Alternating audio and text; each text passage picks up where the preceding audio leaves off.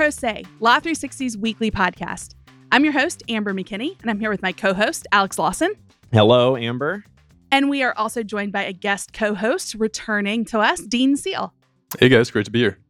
Yeah, it's nice to have you, Dean. Um, you missed something that I now feel like I need to correct from last week's Oh episode. boy. Wow. I came out of the gate talking about the game Wordle a little hot, and I said that I thought it was too easy. Amber And- running her Ooh. mouth again, just saying, Wow. "What is this Wordle?" Uh, Look. you're you're like a king in like medieval England. Like people are bringing you food. You're like, "Ah, "This is this is this is nothing to me." Throwing read- it against the wall. I and write then what words for a living. Come on. Hubris will always get you guys. Yeah, I mean, that's the lesson for myself that I Okay. came out saying, like, I love the game, it's fun, but I can always get it in six tries. And then, like, the very next day, or maybe two days later after we recorded, I did not get the word. I just Was it uh, wanted to say. was it proxy that got you? Ooh. I can't remember which one it was, but I Okay. do remember because I had gotten so jazzed about this silly little game that I was doing them like right at midnight. Mhm. And so my husband is already like, we're getting ready for bed, whatever. I'm doing the Wordle. And I was incensed that Yeah, I messed well, it up. Because you're literally on the record saying, I "What is was this? On This the record. So, puzzling to me." You know, Um, lesson to me. Well, Well, Amber has humbled herself at the Wordle altar. Dean, uh, again, you weren't here last week, uh, it, uh, and you told us before we started recording. There's some Wordle uh, news in your corner of the beat, right? Yeah, I mean, I'm I'm excited that Proxy was the one that got you because you you actually could have gotten a hint if you had gone onto the SEC's Twitter page because their their very hip social media team decided to um, put up a hint to that exact Wordle Oh, uh, no. puzzle. Oh wow! And and in it they referenced a video of the uh, SEC chairman Gary Gensler talking about universal proxies. It is the it's the least cool attempt at looking cool ever, but I mean that's the SEC's game, so can't take that away from them. Well, I love it. I mean, now it's it's official. Everyone's playing Wordle if the SEC is also doing it. Yes, one of our foremost uh, regulators is, is is hip to the internet uh, trend of the month here. Um, but we do have an awesome show to get to. Uh, Amber, uh, what did you guys uh, talk about Yeah. uh, in our main segment? Dean and I had a really nice chat with JC Rodriguez, who's our um, senior environmental reporter. He came on to kind of give us a big overview about the latest with environmental justice, which is something I hadn't really dug into before. We haven't talked about it on Pro Say. So we talked about some states that are really on the forefront there. It was it was really interesting stuff. Definitely. Uh, yeah, always great to hear from JC. We frankly don't have him on enough, uh, if I'm being quite candid. Um, and uh, looking forward to hearing uh, that. We do have some news to get to. Um, and Dean, I believe you're up first uh, with one of uh, one of the canonical Pro Say stories. I would say. Uh, what's going on? Definitely. So we're kicking things off today with a little check-in with Martin Shkreli, who I think has always tried to portray himself in the media as this kind of smirking Tony Montana type of the pharmaceutical industry. Uh, but he's just gotten repeatedly crushed in the courts since he became a mainstream figure in 2015. So last Friday, a New York federal judge handed Shkreli, who's often referred to as Pharma Bro, a lifetime ban from the pharmaceutical industry and ordered him to pay $64.6 million for increasing the price of a life-saving drug by 4,000%. Uh, and this was the life saving drug that kind of brought him into mainstream status back in 2015. So, this ruling ties up some antitrust claims that had been filed a few years ago by the Federal Trade Commission and a few different state AGs, uh, including our New York State AG, Letitia James, who proudly proclaimed on Friday that Pharma Bro is no more. That is sort of the conclusion I think a lot of people were looking for who sort of loved to hate Martin Shkreli. But he'd been in trouble for so many things. I've kind of lost touch with where we are in his saga. Can you give us kind of the highlights of, of what's gone on with him? Sure. So, I mean, he first started making headlines, like I said, back in 2015 when his company, which at the time was known as Turing Pharmaceuticals, bought the rights to a medication for parasitic infections called Daraprim, and then he checked the price up for that um, for those tablets from seventeen dollars and fifty cents a piece to seven hundred and fifty dollars. The price hike uh, instantly got a lot of publicity and backlash. We all probably remember um, Mhm. that there was this instant public villainization of Shkreli. Uh, and he was instantly called the Pharma Bro, I think partially because of how young he was, and also just because of the sneering defense that he gave of this price hike. He always said it was a byproduct of capitalism and that nobody would really be that affected. And after he got in the spotlight, he stayed there pretty easily. Uh, he went on some rage fueled Twitter rants in the October of 2015. He bought up another pharmaceutical company and said he was going to do the same type of price hike on its main drug.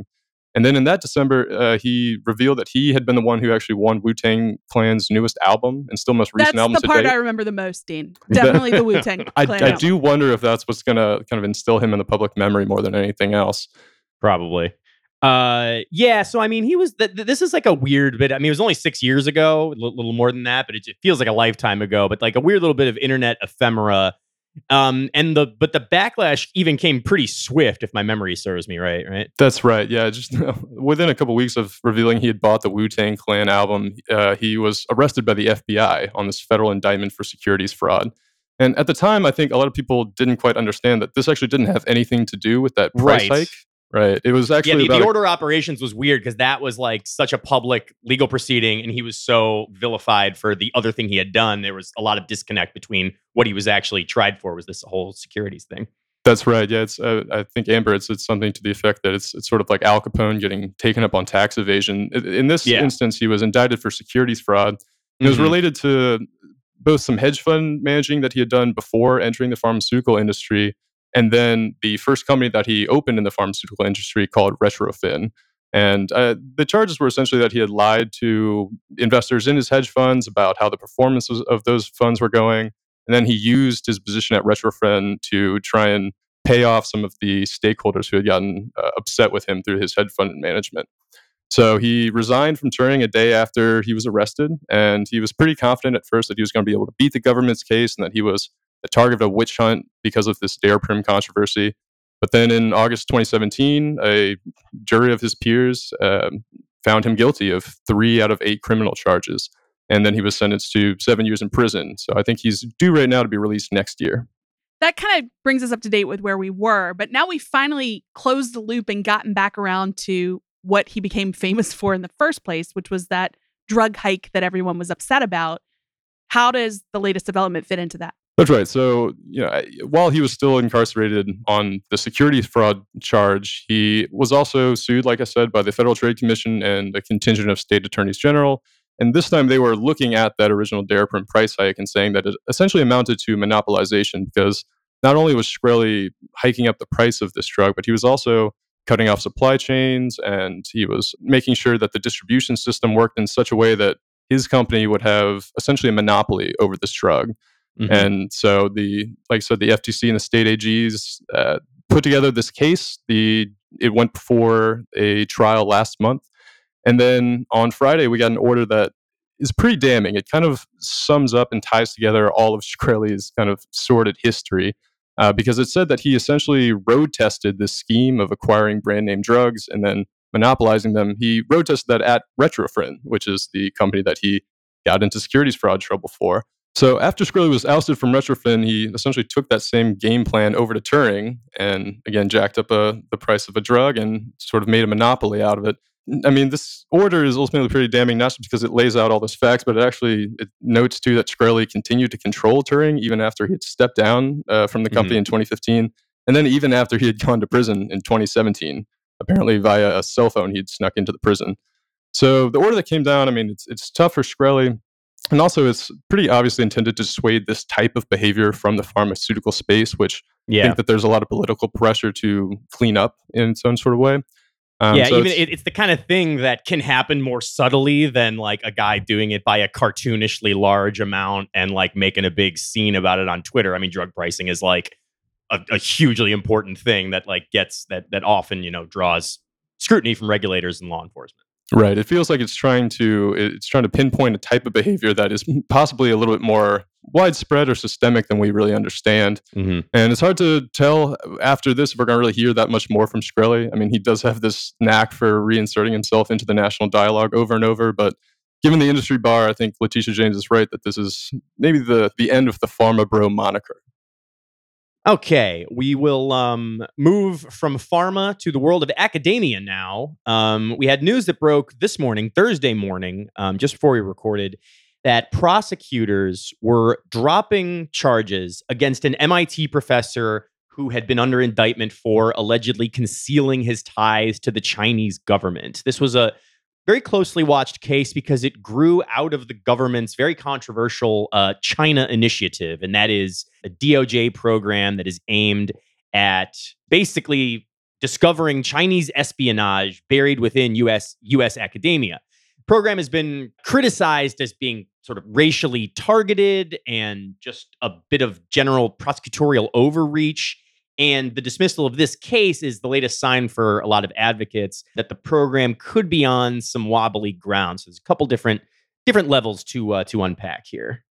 Yeah, I remember us talking about this sort of broad issue on the show before. Um, there were Mhm. a lot of cases potentially at play here. So, Yeah. what exactly are we talking about this time? Yeah, so this case deals with charges, um, like I say, that, that were dropped today against MIT mechanical engineering professor Gang Chen, who stood accused by the government of omitting his work on behalf of or with ties to the Chinese government when he applied for a $2.7 million research grant from the US Department of Energy. He was hit with charges of wire fraud and failing to disclose um, certain Chinese assets, a Chinese bank account. And when the DOJ unveiled its case against Chen um, in the last few days of the Trump administration, uh, MIT's president and over a hundred of Chen's MIT faculty colleagues wrote in support of him, basically casting the case as a witch hunt. And then it kind of went quiet for several months while, while it was working its way through court, where there were kind of whispers of the government starting to maybe soften its case and maybe even reverse course. And that all came to a head today, Thursday, as prosecutors said that new information had undermined their original indictment and call and voluntarily moved for dismissal, which was then uh, soon granted. Here was a quote from the uh, U.S. Attorney in Massachusetts, Rachael Rollins. Quote, as a result of our continued investigation, the government obtained additional information bearing on the materiality of the defendant's alleged omissions. Having assessed the evidence as a whole in light of that information, the government can no longer meet its burden of proof at trial. Dismissal of the indictment is therefore in the interests of justice. So it's somewhat, you know, all, we have is that they got new information and are now reversing course, but that's the end of the game as far as this prosecution is concerned. So, do we have any kind of idea, kind of any inkling about what this new information might be that led the government to change its mind? We don't know for sure. I mean, they just submitted a filing that said we have information, it undermines our case, and we're not going forward with it. But I do think it's worth walking through the very public refutations made by both MIT and Chen's legal team, basically from the outset of the case. A big chunk of the indictment focused on Chen's purported failure to disclose money that he had received from China's Southern University of Science and Technology. And when the indictment became public, MIT's president basically said that the school's relationship with that Chinese university was more of a departmental one. There was sort of information sharing and resource sharing between departments, and that money was directed not to Chen, but to a group of scientists working at MIT. There wasn't some specific benefit that he was concealing. And Chen's attorney, Rob Fisher, honed in on what he thinks was sort of a misguided prosecutorial effort from the jump. Here, here was the quote from him. The government finally acknowledged what we have said all along. Professor Gang Chen is an innocent man. Our defense was never based on any legal technicalities. Our defense was this Gung did not commit any of the offenses he was charged with. Full stop. So, you know, here again, the government has not and likely will not, like you say, Dean, has has not revealed exactly what led it to change course. But if you piece together, you know, what the defense had been attesting from the very beginning, you can kind of see some of the holes in it, you know, from its inception, really. This doesn't look great for the overall China initiative, though, right? I mean, do we anticipate ripples here based on how this one turned out? Maybe. Um, as you said, Amber, we did talk about this before. And if you want a full breakdown of how this program started and the controversy surrounding it, I would definitely go back and check out our interview with our own Jack Queen. That was in episode 219. Great chat with Jack in that episode. Highly recommend it. But in short, the initiative began under the Trump administration in 2018, but it has been carried forward by President Biden. They are they have prosecuted these cases. But during that time, criticism of, the program has grown louder. Advocates basically say it's has very explicitly racist undertones, and that it's led to the pursuit of smaller charges like grant fraud, when it was kind of ostensibly designed to go after like real espionage, intellectual property theft, trade secret theft, stuff like that. Yeah, no one was thinking grant fraud when Right. they Yeah, put together and a I mean- giant task force to do this. Right. I mean, it was, you know, grant fraud is a crime, and, you know, people who live in that world will say it should be prosecuted and all of that. But it's one thing to sort of pound your chest and say, like, these are spies that we're going after. It's, it's sort of a, it's a way you paint the effort there has serious uh, ramifications. In its history, the program has netted a few convictions. Last year, Harvard professor Charles Lieber uh, was convicted. But the abandoning of the Chen case um, means that actually just uh, more than a third of the cases that have been brought as a result of the program have now been dismissed. That's according to the watchdog group Asian Pacific American Justice.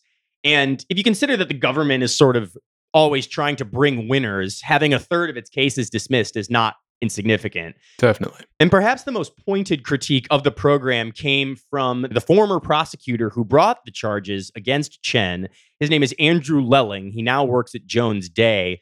He wrote a LinkedIn post two months ago that said the program had lost its focus. And then he gave um, an interview to the New York Times today. He expounded on that a little bit. Here, here- here's what he told the Times You don't want people to be scared of collaboration. There's no question on the academic side, the China initiative has created a climate of fear among researchers. That is one reason why DOJ should step back a bit. So, and that's from a guy who brought charges under this initiative. He said that the program had helped shed light on the ties between the Chinese government and elite academic institutions and that there was some level of utility in that. But it's clear that enthusiasm for the program to continue in its current form is a little bit murky at this point.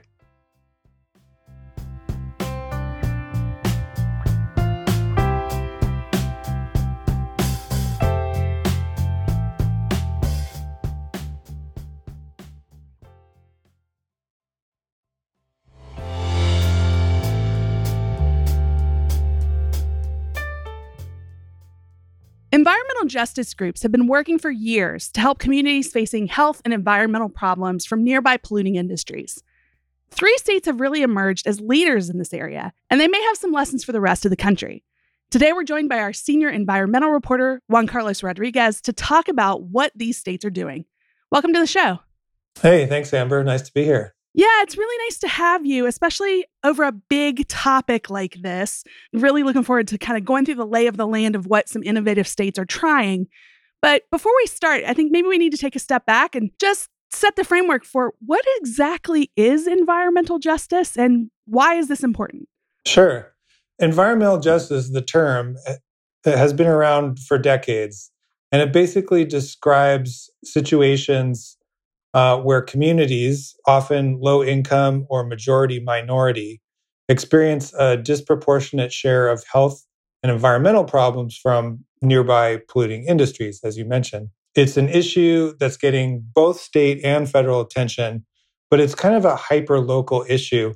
So you can imagine your town and think of where the dump is or where a concrete plant is or a refinery or something like that.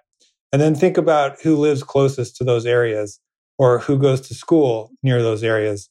Those people are subject to all kinds of risks that people who live further away aren't, such as increased air pollution, potential groundwater pollution, lights and noise from facilities, and heavy truck traffic, um, just to name a few. Many of these communities report, and um, some studies have confirmed that they suffer from elevated risks of things like asthma or even cancer. So it's been it's an issue that's been around for a long time um, with the industrialization of the country, obviously, but efforts at sort of mitigating the effects of these polluting industries on the communities have not been very successful to date. And that's because a lot of times these communities are so close to these industrial operations because of local zoning ordinances and state and federal laws aren't the best way to get at those types of issues. That being said, uh, there are some states that have begun to act more assertively, and the Biden administration in particular has also made it a focal point. So it's a it's a topic that's now top of mind for many who are involved in that area. So let's talk a little bit about what each of these individual states that you wrote about is doing. Um, starting with New Jersey, what are they doing in the Garden State? Yeah, New Jersey in 2020 passed what's kind of widely been been seen as as the most ambitious environmental justice laws in the country, and, and it's just called the Environmental Justice Law. Creative name we have here in in the Garden State. Yeah, the legis- the lawmakers there really worked overtime on the title, but basically it kind of sets uh, breaks new ground in that it requires a brand new hurdle for projects in EJ communities, as they're called, which is a new special environmental justice review. The law also directed the state government to develop a map of where these communities are based on things like uh, income, pollution concentration, racial and ethnic makeup. Yeah, that map, JC, is interesting to me because yeah. I live in New Jersey and it's a very densely populated state and a very industrial state. A lot of oil refineries, a lot of you know uh, dumps and landfills. Like it, it's got a lot of potential issues here. Is that map institution um, something unusual? I mean, are other states have they done it, or is this really New Jersey's on the forefront of, of having something like that? So California, which is another state we'll talk about, has been working on a on a map as well. But it's it is something. It is a newer idea it's sort of always been an environmental justice has always been one of those things where you just sort of you know it if you see it. Sure. These efforts now are looking to put some much more clear guidelines about what is and what isn't an environmental justice community. So yeah, New Jersey is on the cutting edge of that type of process though. So in practice, what do some of the reviews that are now going to be required in New Jersey, what does that mean? I mean, how is that on a practical level going to help these communities? It remains to be seen because the regulations that are going to you know ha- uh, flesh out these reviews and even the maps aren't done yet. Um, they're still being drafted at the state administrative level. But what people are expecting are things like you know if if a project let's say it's a new project is being proposed for to go in near one of these communities it's going to pollute some kind of you know contaminant if it's identified as, as being in one of these communities, there may be additional pollution controls that the facility will have to institute. There may be some restrictions on their hours of operation or you know when trucks can come in and out, that kind of a thing. It may not necessarily stop projects. That's what I've heard, but it could, you know, go a lot further in mitigating uh, on some of the effects of these projects. Uh, it would be the same thing for an existing facility that wants to expand. Um, they'd have to get approval for that expansion from the state.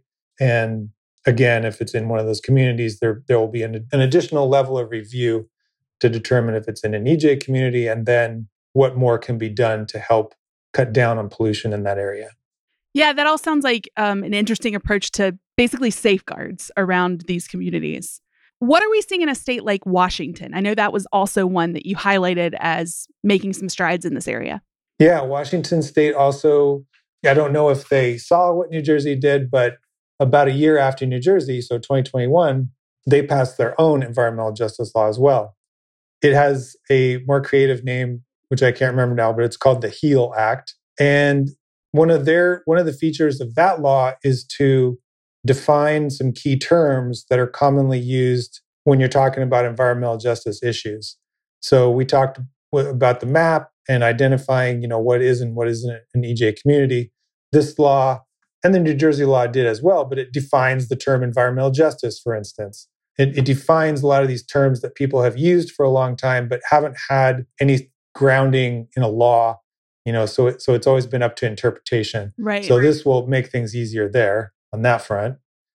And like New Jersey as well, it requires certain agencies to conduct environmental justice assessments um, when they're dealing with overburdened communities and vulnerable populations. Washington went a step further, though. They passed a second law that was climate change focused, but in that climate change focused law, there's provisions regarding environmental justice. Um, so the climate change law which is kind of catching on as a new term, climate justice. So they're kind of incorporating everyone knows we have to do something about climate change. Everyone knows we have to do something about environmental justice. So they're combining the two things. And basically, that law generally directs state agencies to ensure um, that the communities that bear the greatest burdens from air pollution today are the beneficiaries of any pollution reduction efforts in the future. So that's what Washington's been up to. Gotcha. Well, so now, I mean, environmental justice, I guess the first state that even comes to mind is California. Obviously, they're um, moving on this as well. And we know that the state AG's office there founded a Bureau of Environmental Justice in 2018. What's been going on there since? Yeah, California has been somewhat at the forefront of a lot of these issues for one reason or another. But um, and they've had some some legislative and regulatory uh, initiatives that have attempted to make a dent in this problem. But one of the things that they've been noted for is, as you mentioned, this creating this Bureau of Environmental Justice in 2018. Um, I think it started with about five attorneys, and then last year um, they beefed it up to 11. They've really put a lot of resources into this bureau. They're uh, publicizing the Bureau's efforts. For instance, last summer, um, the AG's office sued the city of Fontana in the state for approving a large warehouse in an especially populated community without proper environmental review. So that's sort of a you know that's a change, um, especially you know that's that's putting the city on notice that you know the state is paying attention and they you know they're going to enforce if they see that the state environmental statutes are aren't being followed you know to the T. Yeah, that's a really interesting development because it's one thing to have laws or regulations on the books. It's a whole different matter for the state to actually take up the cause of enforcing those things and pushing them forward through courts. Right. And California, as I mentioned, they don't have an EJ law like New Jersey or Washington per se, but they so they're using their existing state environmental statutes. Right. So the California Environmental Quality Act, they're just using what they have at this point, um, which apparently is enough for the, the prosecutors in that office to put those laws to work and, and go after some of these cities and projects. Well, what are we expecting from other states as they look to the examples of New Jersey, Washington, California, and sort of the different approaches that are making inroads in those states, are there others that are going to follow in their footsteps? Yeah, I mean, there's really a kind of a, a, groundswell of momentum for environmental justice issues. And as we mentioned, you know, the Biden administration has made it a, a, a real point to to highlight this across the federal government. We've got states like New Jersey, Washington, and California that are really far out there in their efforts. But obviously, the issues are everywhere in the US. So there's, you know, states that are also starting to move forward on this. Some of those are uh, New York, North Carolina, and Virginia. Um, they haven't gone as far as as the states we've talked about, but they're starting to make, you know, they're at least starting to pay lip service to to some of these things. And uh, going back to the federal government for a second, I just wanted to mention that the you know Congress last year as part of their COVID recovery and infrastructure bills, you know, there's millions of dollars in those bills for EJ efforts that's going to the EPA and other federal agencies to beef up their efforts. So we can expect to see the states like Virginia, North Carolina, and New York, and probably others, you know, taking their own individual approach to these issues and probably coming up with solutions that we haven't thought of yet or other states haven't thought of yet. And at the same time, um, the federal government's going to be working on it on their end too. So, you know, very reasonable to expect a lot more movement in this area in the coming years. Yeah, it definitely seems like this is one to watch for people that maybe hadn't been as keyed in to the the concept of environmental justice. It sounds like it's getting some momentum across the nation. So really appreciate you breaking it all down for us. You're welcome. Thanks for having me. Thanks, JC.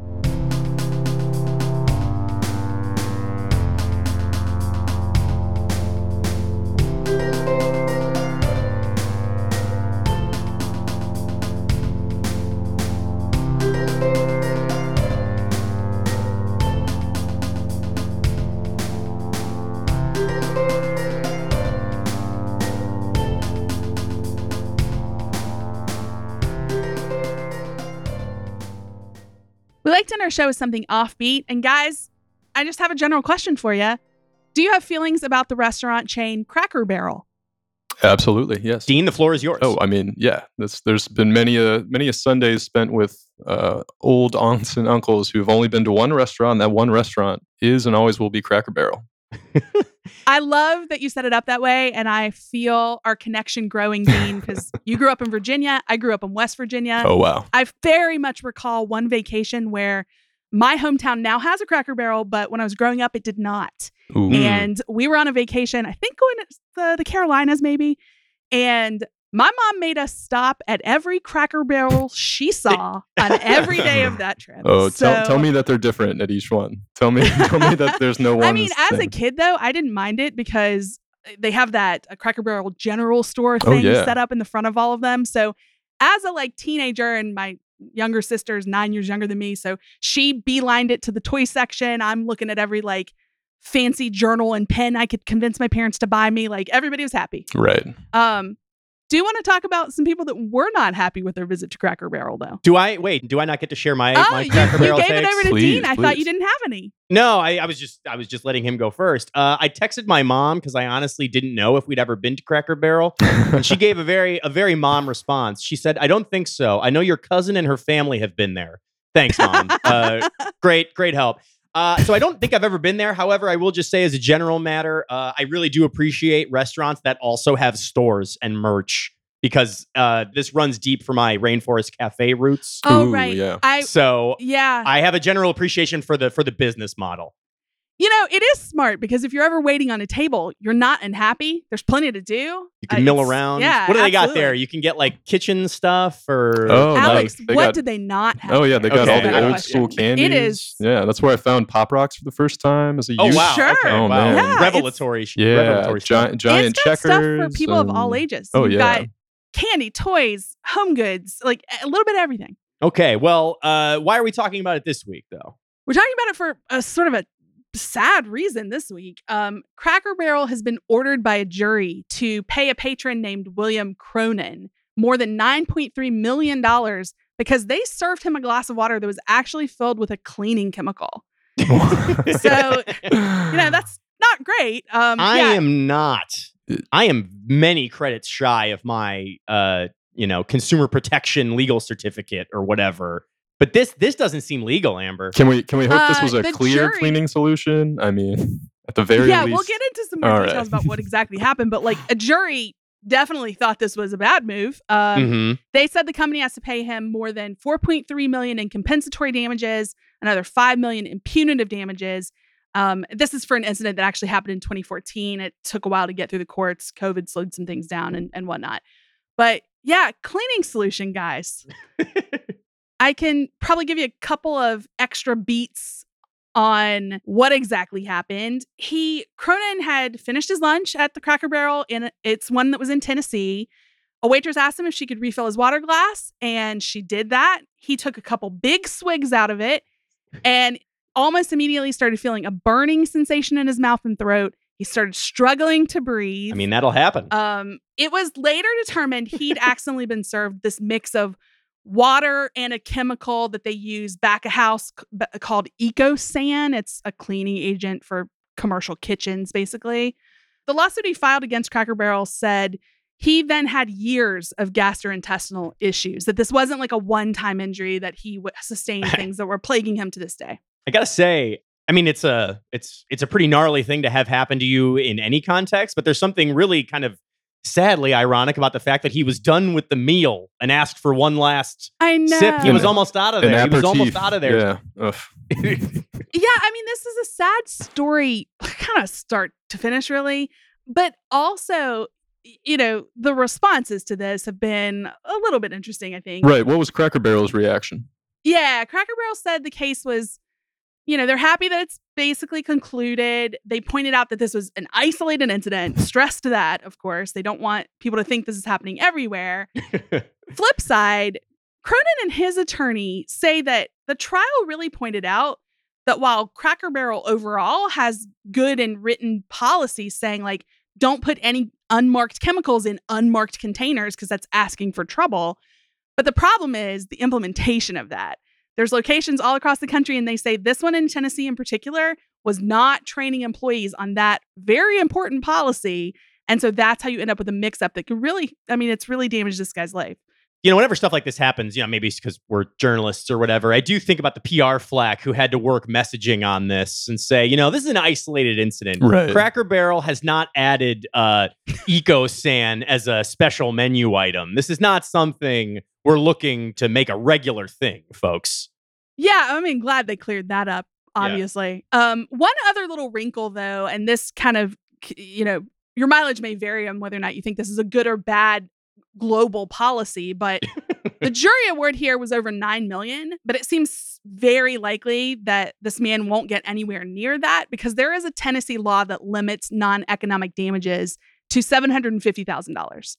So depending on where you fall on tort reform, it's one of those style laws. Hmm. That's going to come into play here as well. So how does that? Uh, and I just want to ask. I mean, how does that play out when there's five million in punitive damages coming into play? Does that uh, does that sort of undercut that in any way? Yeah, I think I think that um, the judge is likely to knock those down um, substantially. So they'll probably do some balancing of what was actual economic damages, which would stand alone, and then the cap for everything else would be seven hundred fifty thousand. Gotcha. So he's probably going to get a much much lower award than that nine plus million dollars I was talking about. Well, either way, quite an expensive uh, glass of water to order uh, at Cracker Barrel, and just uh, I don't know, maybe just take a glance uh, next time you want to take a sip of water at a at a restaurant. I guess that's I do the- want to say that I I just teachable looked it up, and EcoSan is a yellow liquid. So I gotta I gotta hope it was a lot of water diluting it there. Either that or I don't know. Just saying. Somebody might, somebody should have noticed in the back end. Thank you, thank you, sage wisdom from Dean, uh, and thank you for joining us, Dean. Great to have you back on the show, and uh, thanks as always, Amber. Yeah, it was a really good one, guys. Nice talking to you. Glad to be here. Thanks, guys.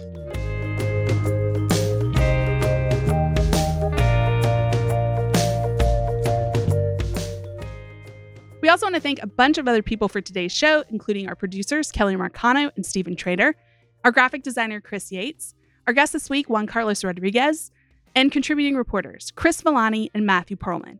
Music for our show comes from Silent Partner and Kelly Marcano. And if you like our show, go ahead and leave us a five star and written review wherever you're listening so other people can more easily find us.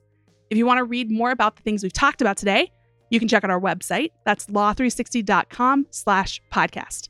Thanks and see you back here next week.